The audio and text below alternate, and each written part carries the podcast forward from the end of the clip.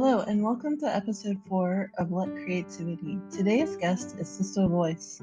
Sistah Lois not only talks about how imagination and creativity has impacted her life and how she utilizes it all throughout her life, she also shows us.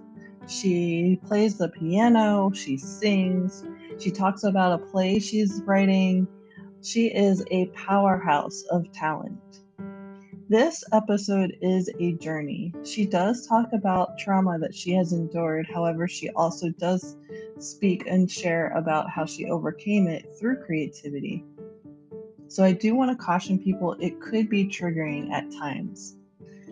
So, please, without further ado, Sistah Lois, thank you, thank you. But anyhow, I was telling you about school way, way back just because of the lifestyle I was living and the places I ended up being and some traumas that I ended up having to survive. Um, uh, in grade eight graduation, the dress that I wore to grade eight graduation was something I'd made. Hmm. So when we got to grade nine, which was considered high school, um, and home ec was about sewing, I'd done it already. Oh wow!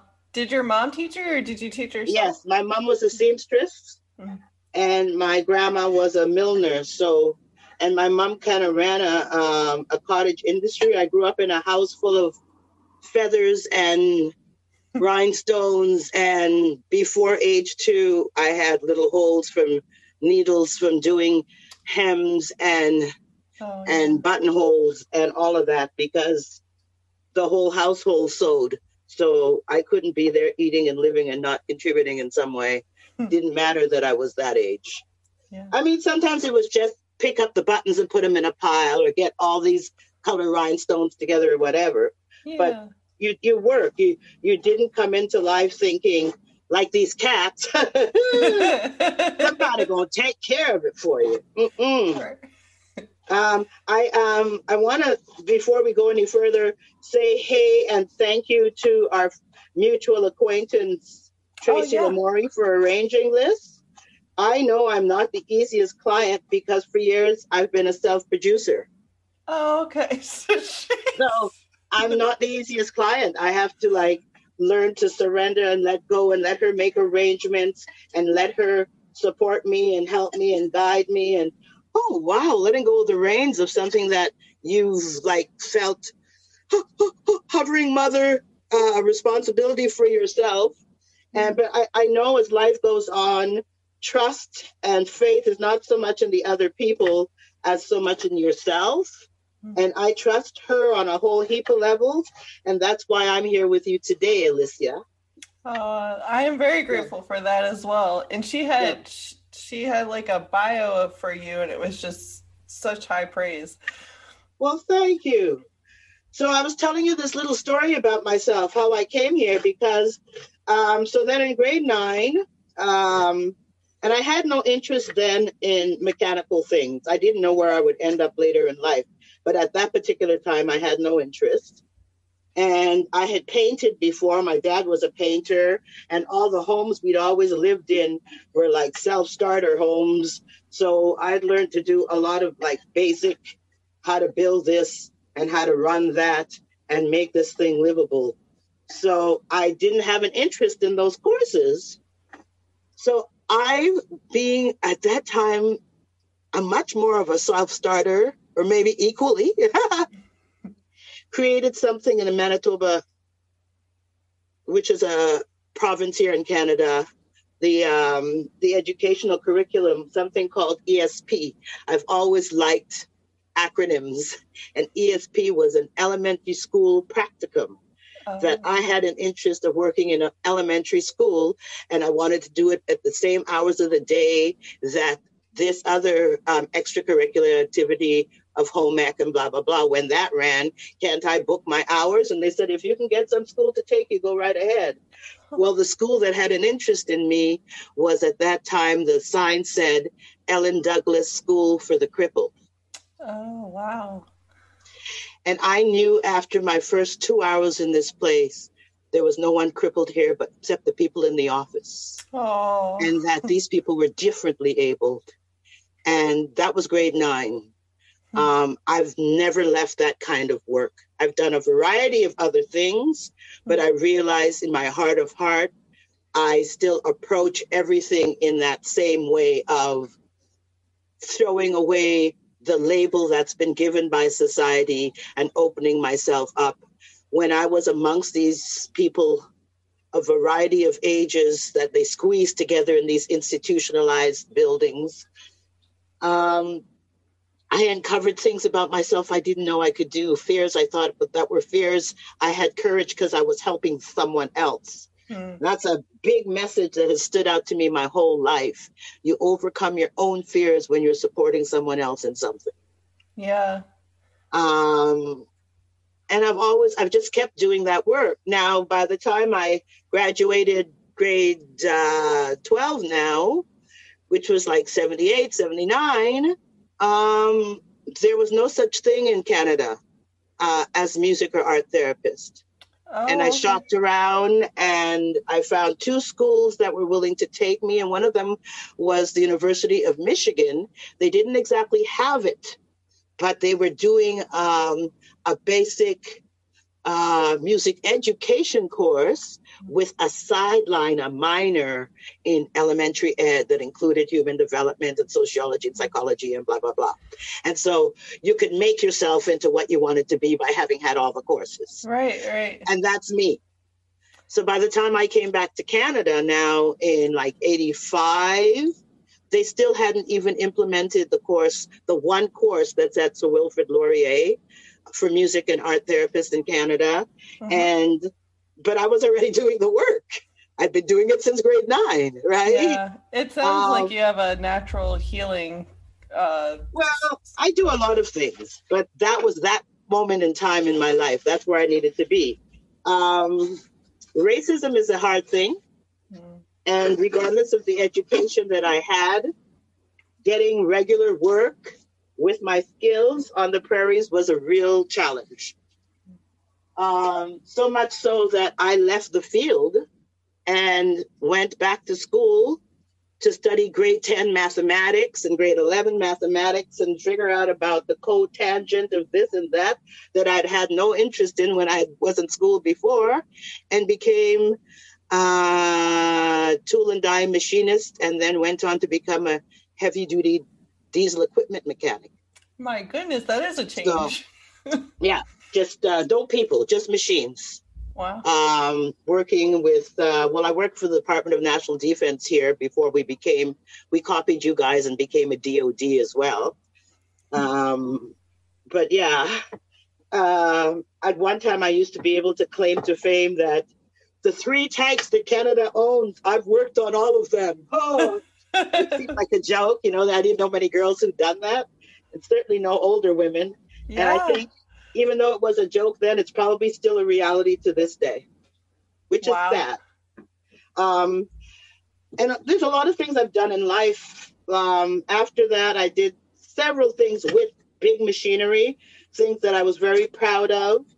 Um, but well, what was it like when you're in areas where men run things? They're not happy with you there. So eventually, I had to leave that to save myself.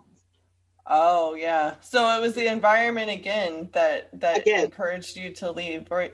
But what when you were working with big machines, how did you? Because it sounds like you enjoyed it. Oh, I love it. I, I I still miss it. It was what? a skill. It was one of my gifts. Okay, I want to tell you something. Um, I didn't take performance at all when I was doing music education. Mm-hmm. I only took education. And the university was very big on performance, but I'd been performing since I was a wee little thing. And I thought, well, that's a little redundant for me to take performance courses. Oh, yeah. Um, so I was interested in conducting choirs because I think I did my first choir when I was about 13, conducting people that wow. were four times my age and uh, just running the organization uh, harmonically and arrangement wise. And um, I found when I went to work with engines, because I mean, I yes, I did a lot of things along the way uh, with my tool and die work as with a mill and a lathe and all that. and did like stuff like in the 80s. I know for a fact when I worked at the Health Sciences Center in Manitoba, their occupational therapy, we were some of the first people making, inventing the tools that made it possible for amputees to have hand controls to drive. Oh. We were like the experiments. There was no blueprint for that, right? So That's I got amazing. to use my creative side as well as my, you understand? So right. even though I've always um, so I was still working with the developmentally challenged, but from a different angle. You understand? Yeah, that's. Uh... I've never really left the work. That's I've never left it.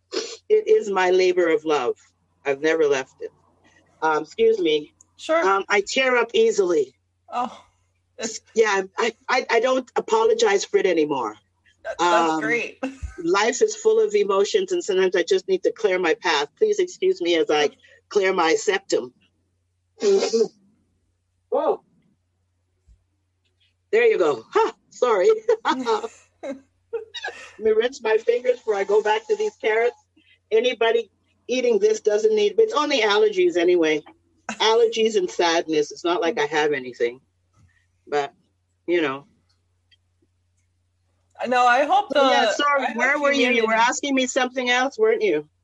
Um, I was just asking. Well, uh, there were two things. It seems like the environment uh, was kind of like a catalyst for you to move on to a next thing, even though at Always. the same time you're saying there's still Always. kind of this focal point on helping others, no matter what you're Always.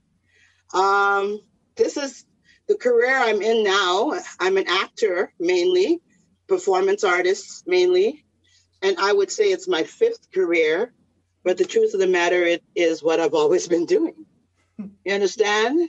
Yeah. It's a fifth career because of the way the world likes to label and line you up and say, oh, you belong in this lane and that's your box and blah, blah, blah. But anyone who pays attention to the fact that life is about transferring skills, they know when they're doing what they've always done. Yeah. You know when you're doing what you've always done. You know, music therapy for me, I want to tell you my most exciting time and why it is I keep doing this work. Once, soon after I had left the railway, broken to dust, just a broken spirit, an opportunity was given to me to come back into the field to work with physically challenged adults. And I started a program, it was called Slack. and people laugh, why did you name your program Slack? It's like I didn't have a form or a fashion. And I just wanted it to be slack. Plus, my name is Sistah Lois. So oh. that's the SL taken care of. And I thought adventure and creative. And yeah, they're little capers. Okay, Sistah Lois's adventurous creative capers. Slack. Oh. Boom. That's the name of this program. Right. Uh, right. I, I reran that program years later um, in Australia with seniors. I think the youngest one in the class was like 72. I called it Slick then. I got rid of the adventure and just called it Sistah Lois's Creative Capers. Right? So, I mean, you have to take what you have. It can be slick or it can be slack, but it's what you do. And you've taken the same material, the same songs, the same needs, because humans at all ages have the same needs, same desires to be heard, to be validated, um, I'm a survivor of some pretty heinous things. It's not just, oh, she walks in dark skin. Um, like that isn't tough enough in this world. But I've kind of learned to rise above that. But the system didn't want me to get through with just that. They decided they'd dump other stuff on my head by mm-hmm. sending, you know, people to diddle me when I was a baby and other people to to touch and molest me when I was uh, uh, uh, mid-teen, and then when I was older, until the last job on the railway, the main reason I left there was just daily, moment-to-moment sexual harassment. That there was no sense in telling the bosses because when the boss got you in the office, all he did was pull the blinds and try to see what he could get. My goodness. So, um, and then yeah, added to that, there was the insult of of how they acted like they didn't do anything and that what's my problem.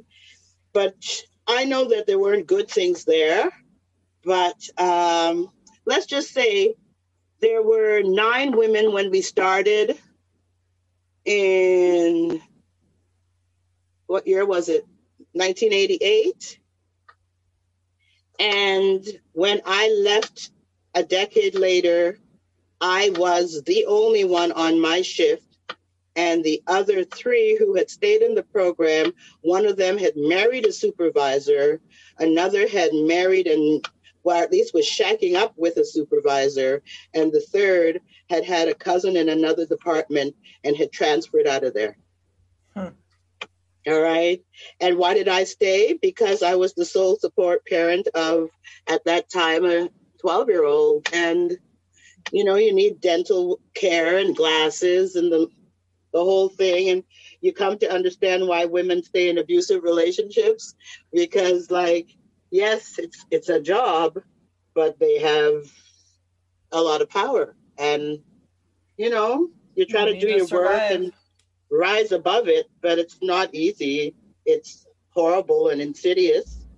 And so the work I do now is to write about those things, to make art out of the nasty. One of the most horrible things they did to me on the railway, I was trying to work my way through all of the nasty with song.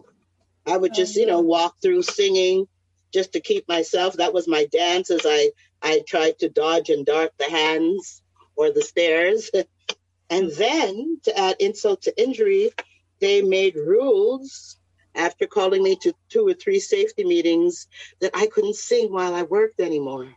Oh my gosh. Yeah, they said I was a distraction and that when I sang, no one else worked. People came and gathered around my engine. I'm like, well, I don't know they're there. I'm like underground doing my stuff, truing wheels or whatever. I don't even know they're up there. So how am I responsible? Why am I to blame? I'm like, at that time, I didn't have any recollection about the child abuse. That came on the railway after the things that happened. How did you rise above all that? I, I kept I'm, going to work. I had no choice. I mean, it sounds like they're trying to take the, I mean, to take the singing away. It's like trying to take your spirit away. All the time. But you know what happened to me? Hmm. You see, I, I, I, I read, and as I say, I talk to old people. I know that my ancestors survived by making something out of nothing. Hmm. Oh, I worked with engines. Engines started to talk to me. Camshaft said to me, Hang on in there, girl, and tie up a rope. Hang on in there, girl, and tie up a rope. Hang on in there, girl, and tie up a rope. Oh. and then the connecting rods that were pushing the pistons up would be saying, When you wake up, it'll be all right. When you wake up, it'll be all right. And then the camshaft that was lifting the tappets were saying, Be all right when you wake up, it'll be all right. Hey, be all right. And, you know, I found myself writing things like, Why should I worry? Why should I fret? Why take my time out to even pace when there's so much I should do and most certainly would do if I could erase the memory of that. Well, after a while, they all blend into one face. But hey, I still got me some music. Yeah, I'm writing lyrics of hope and a message of love keeps coming through strong. And it's saying, hey, sister, hang on in there, girl. Do whatever it takes. Band your belly, tie a rope up. It won't be long. It'll be all right when your morning comes. And the machines gave me music. I stayed at the railway in pain for I think the stuff started being pushed up against the door and having my boobs started like probably the second day. Oh. I was there a decade, but I left with about 60 really good songs that I call my engine room songs that I've sung everywhere, all over the world. People don't know that that's what they are. That's the thing is I've never marketed them. I've only sang them to get out of pain. And you see, I'm moving funny now because it brought pain singing the song. Oh. And that's why I sing. Oh. It is part of the therapy, but it hurts like crazy too because it brings stuff back. And I say to Tracy, um, me not having the kind of career that you think I ought to have. And she said, I don't think you ought to have anything.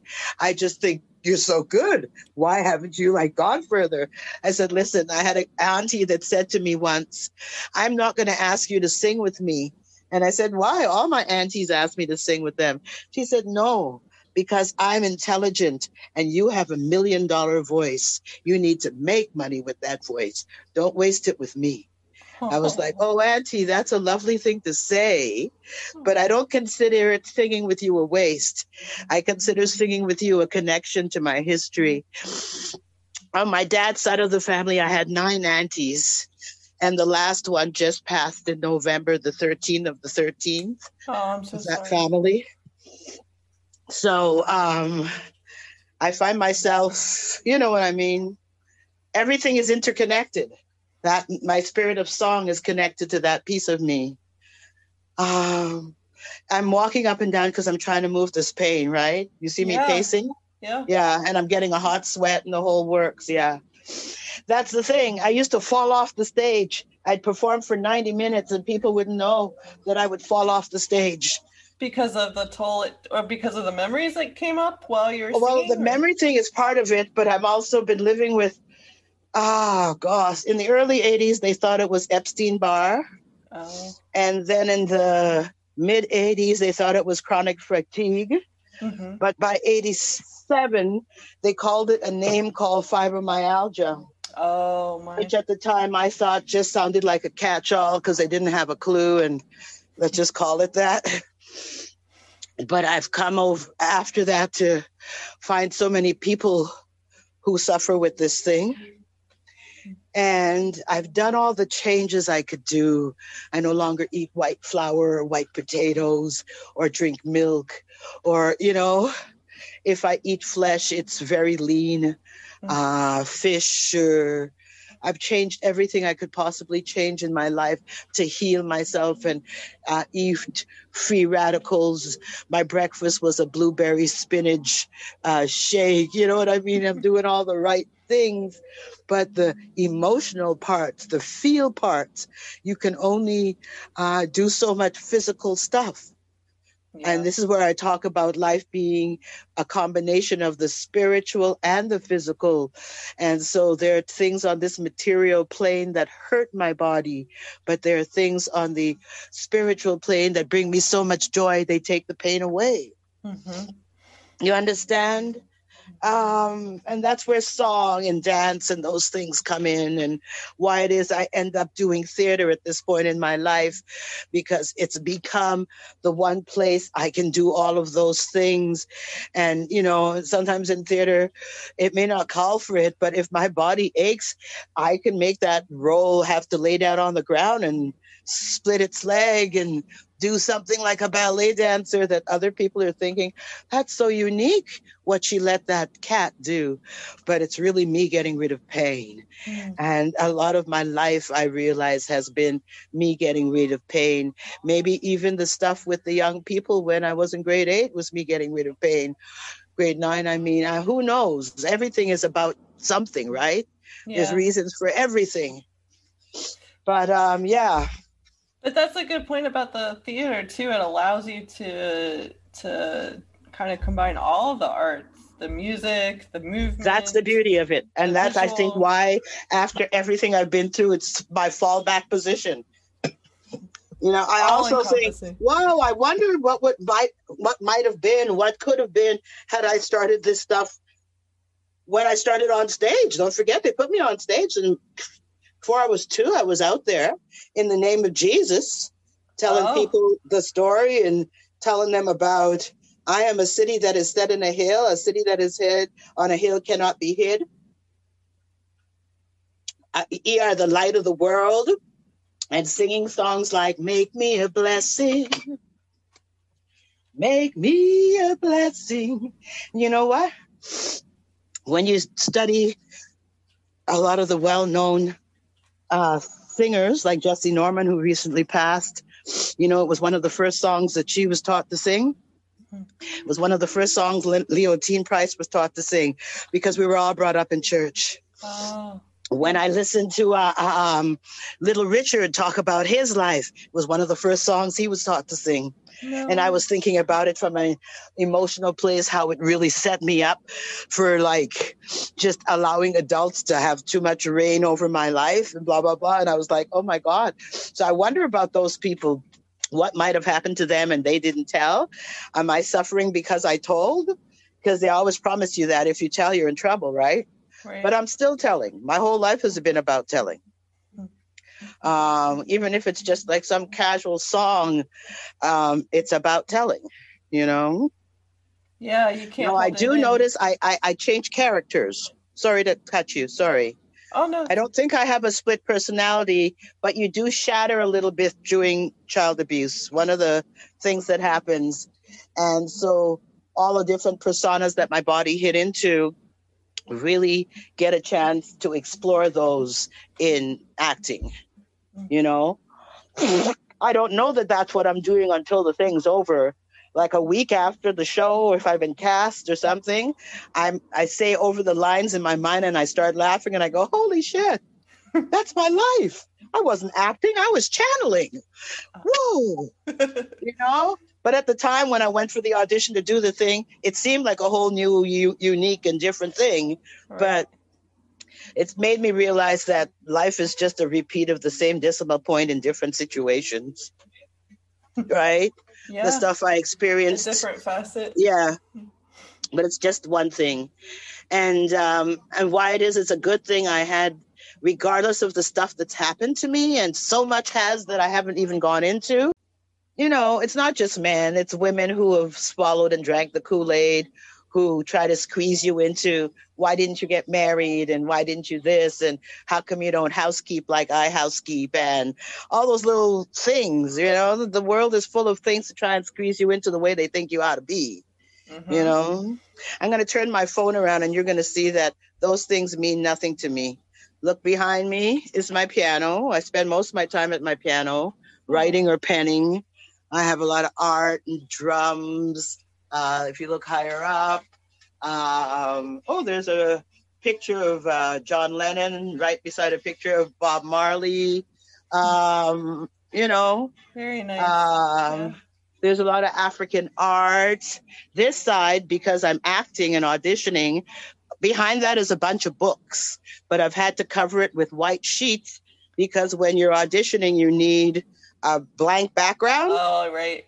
So and I had to do that. Um, but the only other task I'm involved in right now is records, records, records, records. I have my record player. I'm going through and sorting. I have two and three of things. And because you live in different places in your life, and you lose things and you try to replace them and then you find your old stuff again and yeah. you're like oh okay it's not lost. It's you know what i mean? Yep it'll show up when it needs to. Yeah um um and so i'm like oh i have three of these. So this has been a time for me of giving records to people who are into vinyl and the world's changing. People are coming back to vhs and all of these things that for a while i was feeling kind of kind of old school, but COVID has forced a lot of people to change a lot of things and all the old school things that the habits that our grandparents taught us, like don't sit on your bed in the shoes you wore on the street and take those pants off. Don't you go on my couch after sitting on public transit in those pants, you know? Mm-hmm. COVID had taught us that those things were important. They used to mm-hmm. make us wash our hands and our face as soon as we got in the house. Right. Um, so it's been it's been a really good lesson in a lot of ways. Uh, it's sad that people are dying, but for people who had already changed and are are stuck with the old ways, it kind of affirms you in in ways too. You kind of feel like, oh, old school's got some points here. There's some wisdom there. Yay for the old wives and their tails. Come on, old wives, wag your tails, honey.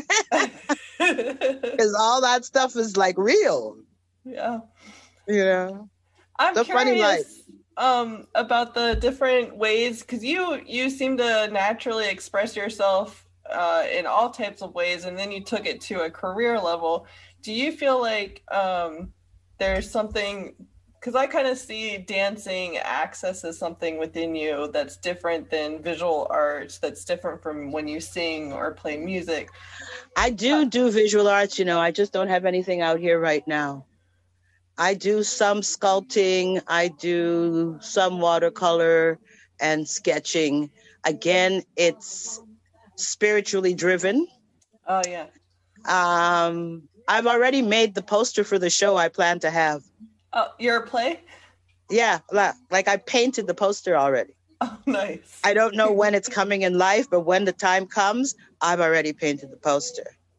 I so know. It, it sounds like you have a vision first, at least for this play, and then. Well, you know, this play I realize is a culmination of the life, mm-hmm. all the different little projects, all the different experiences, um, and my most loved thing, talking to old people so I'm like, I meet a lot of people that are my son's age and younger who um, they're not wanting to read a book, but they'll sit and talk to an old person. And I had the blessing uh, because someone insightful started a program at the Toronto Public Library called The Human Book. Oh. That a couple of times I was engaged to be just that a human book and to sit in the library and another a regular human in the city would come and take me out and ask me questions about myself much as you're doing right now. And that experience really kind of made me feel like people seem starved for just regular conversation with an elder. I bet so, they are yeah so it's like you know maybe that's what your play will be your play will be interactive it'll be a little bit like daycare for adults. They'll get to be part of the story. You'll bring your rocking chair and you'll be their grandma. And it's, um, I, I don't even have it started yet, but the business is called One Black Mama Productions. I have everything in thought. I just have to do the business. Right. But the art part, I'm writing the songs. The songs have been written. I'm getting better at having them under my finger. I I found that the songs that were written at different oh, this is another thing. Different metal has different tones. Uh, so as a art therapist, you'll like to hear this. So when I was working um, with the 710 engines down at uh, Go, mostly all of those songs are written in F or F sharp when I was working at Mac-Yard on the 645s, whatever it is, maybe the number of cylinders or the length of the stroke, um, everything in that place is in G or in A flat. That's, per- that's or G so sharp is A flat. You know what yeah. I mean? Yeah. Uh, um, and there are a few songs that when I was working on Head End Power that were given to me and i find they're almost all in the minors. They are you know e minor g minor those kind of a minor sounds. And i think it again the size of the engine the kind of cast iron the kind of metal. And um, later on in life strangely enough when i was uh, traveling in australia i got to fall in love with steel pan and I was born in Trinidad, where Steel Pan was born, and never had any interest. Hung around people like the sounds of calypso and mass and whatnot, but thought I liked reggae more than I did calypso. That's what I thought at the time. And then got to fall in love with the sounds of steel and realized, oh my goodness, all that stuff I was hearing on the engines, it's the exact same thing that you hear in those pans. Oh. No way. So I was really connecting to my birth isle spiritually without even knowing that I was. Hmm. But it took me having having to live all of these journeys and go to all of these places to come to the culmination of, oh wow, There are no mistakes. There are no, yes, you have had sad experiences, but if you didn't fall here, you wouldn't have been on your face to notice how beautiful that blade of grass was. So, you know what I'm saying? Yes. so, the music for me, the engine songs were really my way to make beauty out of the nasty. And when I look at it and the art and the work I do, it really still is that. I'm still trying to make beauty out of the nasty and you know i think, I think it's possible. so powerful too. But also one of my uh i don't even want to say hopes but what i can see the world because you're talking you talked a lot about your own trauma. And mm-hmm. i've worked with a lot of people with trauma. And i think the whole i think the fact that i see a lot of people disconnected from their creative side from their spiritual side. And i think that's part of the world being traumatized without even oh it's it. part of the malaise for sure um but i'm i kind of visualize a world once we face this trauma and process it and heal it like you're saying through the arts through moving through talking about it expressing it acknowledging it that we'll get to a place where we can use the arts again just not for pain but just to move and express ourselves naturally. oh, that's interesting that you say that. Um, I use cannabis. I'm going to uh-huh. light up a spliff right now. And a lot of people for years fought for legalization of recreational. But I always was fighting for decriminalization because I didn't believe there was any such thing as recreational. Oh. I thought we all have something, something, whether we want to call it trauma or what, you can't put your finger on it, but you are not using cannabis for any other reason but to connect your dots. Yeah. The benefit of cannabis is it does help rewire you, but music helps rewire you too. Yeah. So I spend a lot of time at my piano. I want to tell you that uh, though I play and sing, I never really had official piano lessons. I taught myself. I taught myself through hell. Um, in a racist environment with an older friend. She was in grade nine, or when I was in grade two.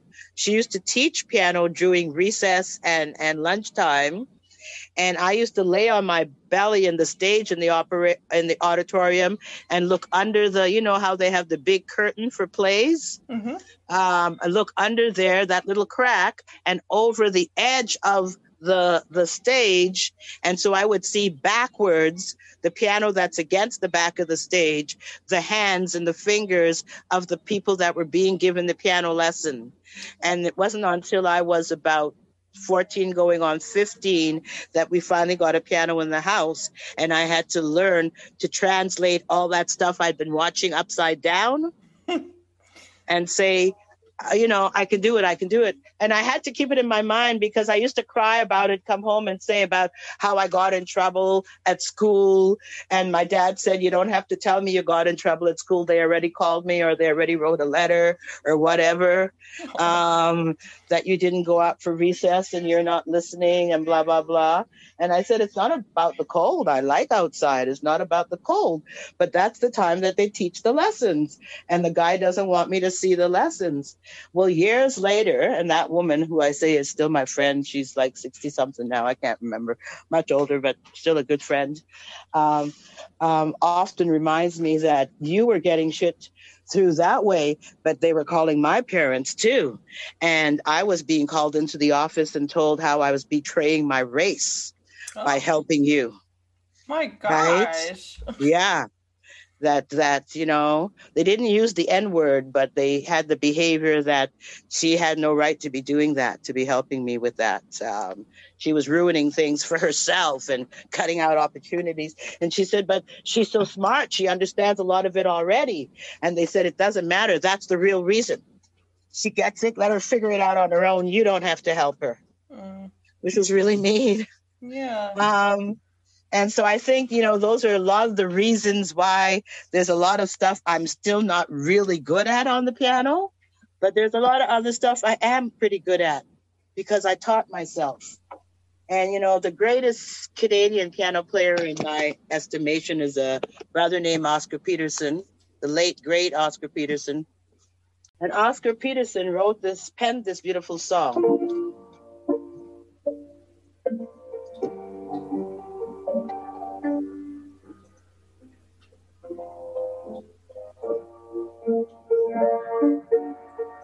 When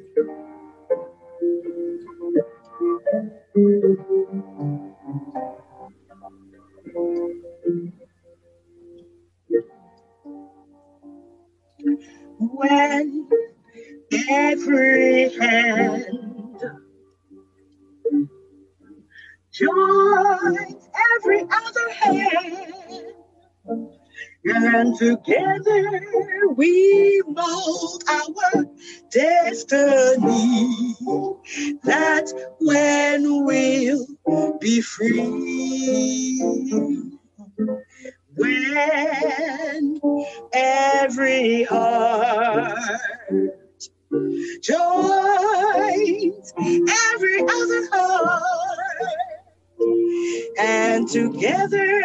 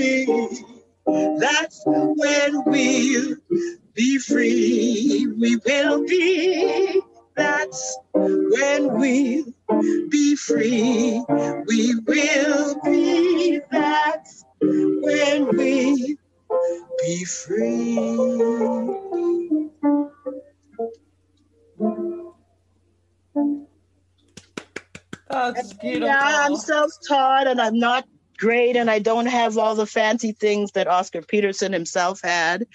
But you know, I have heart. Yes, you do. heart do. goes a long way. To the like to the thousandth degree. and my mama used to say, that's how you rise above it. What is heart but spirit? Yeah. That's if the material world can't handle you on the material plane, rising above it is living in the spirit of it. And I make mistakes. That wasn't a very perfect performance or sharing, but it wasn't about the perfection of it. It was my whole heart. I'm not the uh. greatest cook, but I make dynamite food because I put my whole heart into it. I love that. Yes, because people can tell when your heart's in it or not. It can Well, be tech- It's good that people can tell, but that ain't the reason. I said something once on stage that people thought was some arrogant shit. This is what I said. You don't realize for every note I sing, for every dance I dance, every word that comes out of me, I'm really in deep communication with my ancestors who have gone before and those I don't know who are to come. Mm. It's one long red thread of a dance of communication, whether it's our joy or our pain, our sadness or elation. It doesn't matter. It's one long thing of feelings. We're all feeling. And I got to this, you know, you synthesize things through your life. When I was very younger, my mom and I used to have debates about whether I should be singing Handel or whether it was okay for me to sing Hendrix. And, you know, and I was like, it's secular and sacred are ridiculous words.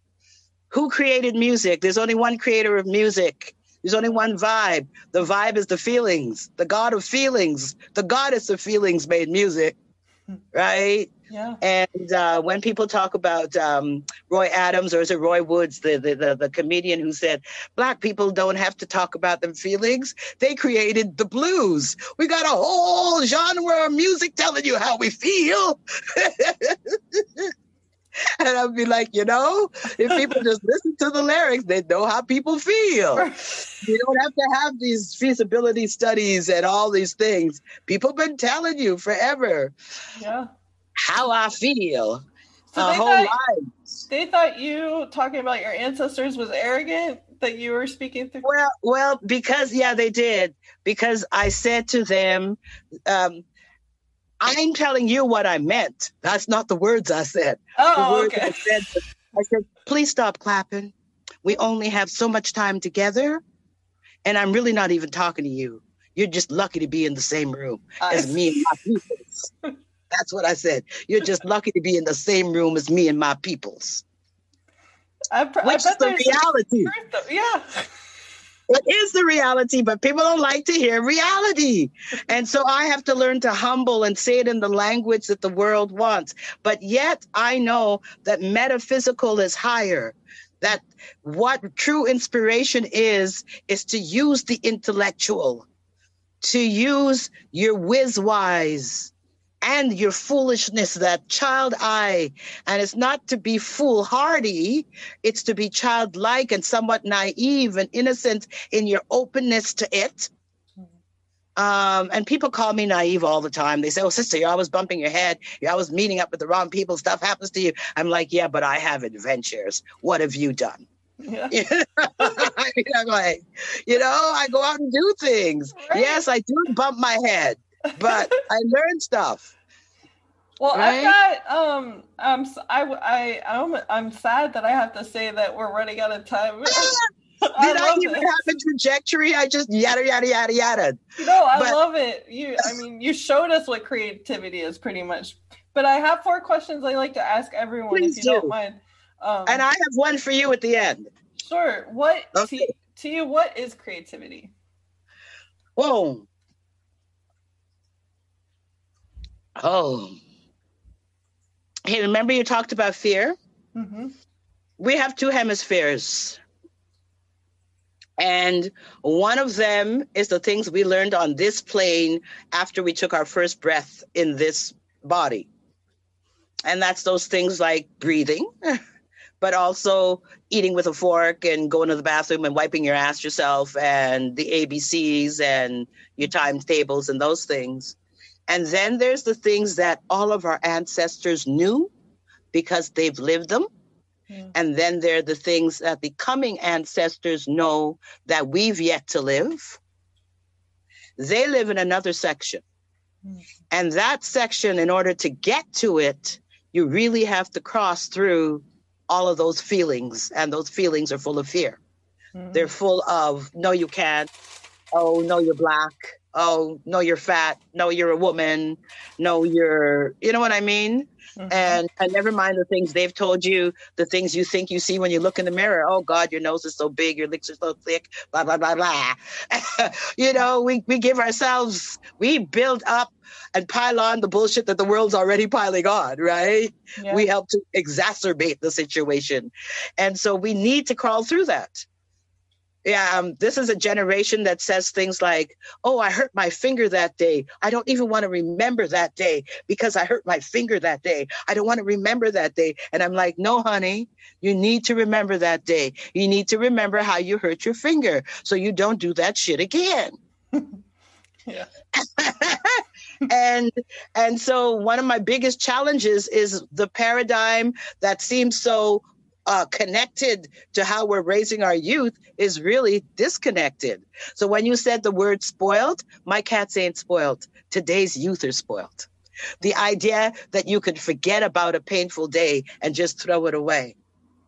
Yeah. It's hypocritical and it's ridiculous, especially uh, when we have nations like the Japanese who have to have two days to remember the annihilation of Nagasaki and Hiroshima, you know, and not when we still, the, the slogan for the, the, the, the Holocaust is never forget. uh, we as elders have been remembering and been remembering. The only people they tell to forget is really brown skinned people because no one wants to remember the Ma'afa. No one wants to remember how we got here. So they'd like us to forget mm-hmm. because, you know, there's guilt, there's shame, and I'm still living off the avails of having prostituted you for how many generations, but that's another long story. You know what I'm saying? Yeah. Um, and so I think even a lot of the isms that go on now is to keep those things in play by pretending we're fixing. So we have the sheen and the look of doing and the talk of doing, but no actual doing. Like back in the school where they let the little black kids come to the little private school and they had the sheen of good doing, but that girl, the one girl who thought it was good to let me see the piano, still as an adult, I think she still feels within her community the ostracization of having betrayed her race back then. And that she's still friend with the that girl. Because as much as we say we've gone past it, we haven't. You know? So that was a big answer to a small question. But you see where creativity is? Creativity is turning, tuning into those things we we think we imagine, but we don't imagine. Our ancestors lived them. It's how they survived. And the ancestors to come will need these tools to survive. So that's what creativity is. The song is how we are going to survive. The dance is how we're going to survive. The lyrics and the poem is how we're going to survive. It's the next thing. And so the art now, when I say I'm going to theater, theater is a culmination of all those arts. That's where you could really go to your high place. And they call it high art but it's really cerebral. That's why it's high. It's cerebral. And but it's a place that everything connects. You bring the dance, you bring the words, you bring the music, you bring the song, and you bring the storytelling that is part of all of that together in one place. That's theater. And we do it in the dark. Why? Because it's not school. We don't want to educate you. We want to show you stuff. You decide how you feel when you leave, when you go home four days later, five days later you decide how you feel. You uh, we work. convey a story. The work is your job. Yeah. And this is also a generation where too much, you know, fast food, everything, everything fed to you. No, no, no, no, no. Theater should not feed you. Share should not like blah blah blah vomit out all the information. No, go home and figure out some stuff. and I think that's even how I write songs and and write poems, you know? Yeah, go home and figure out some stuff. And I've been blessed. I find myself to be very approachable. Uh-huh. Uh, young people come to me and older people come to me. And sometimes people in sad situations can't come to me. So they write me little notes on a napkin and say, you know, I can't really talk to you here, but you resonate with me. Um, you know, um, whatever. And those things, I treasure those things. You don't know how I treasure those things. Um, not the actual piece of paper because I find I lose things, but just the experience of it having happened. Yeah. And it feeds my creativity. So when you ask what is creativity, it's something that you have in your mind that's your ancestral right and privilege, and it's there. But what gives you um, impetus is often external.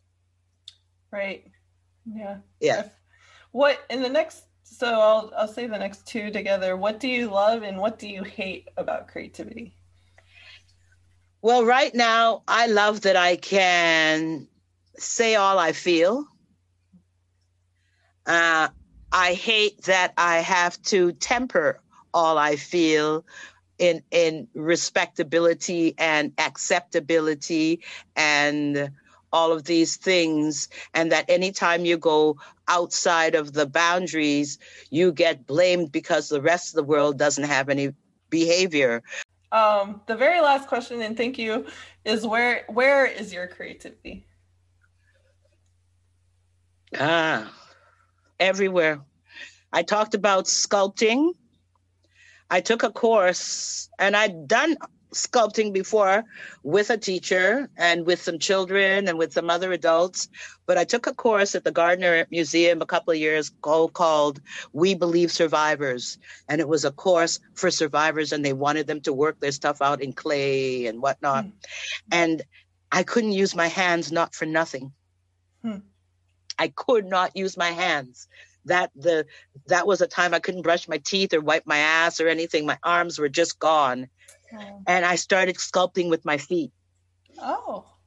And some of the most beautiful, most delicate, most beautiful, and telling and timely and on point things I created. I mm-hmm. created with my feet. I didn't know my feet could do that.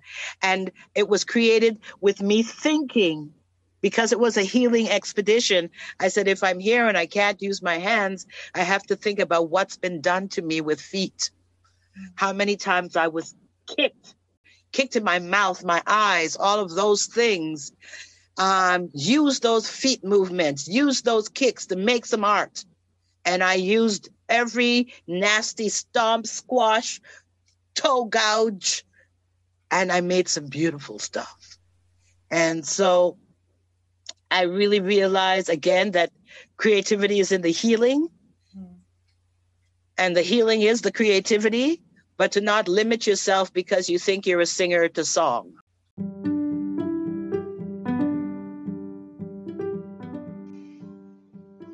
Thank you so much for listening to Sistah Lois. You can find her on YouTube at Sistah Lois, S I S T A H L O I S. There's another one on YouTube called Sistah Nuvizhan, S I S T A H N U V I Z H A N. And then Sistah Omni Love Diva, which is S I S T A H O M N I L O V E D I V A. And they're all on YouTube. And they're her engine room songs. And I really hope you loved that episode as much as I do. I think I will always cherish that interaction and that conversation I had with a beautiful soul. Thank you, thank you, thank you. Have a great day.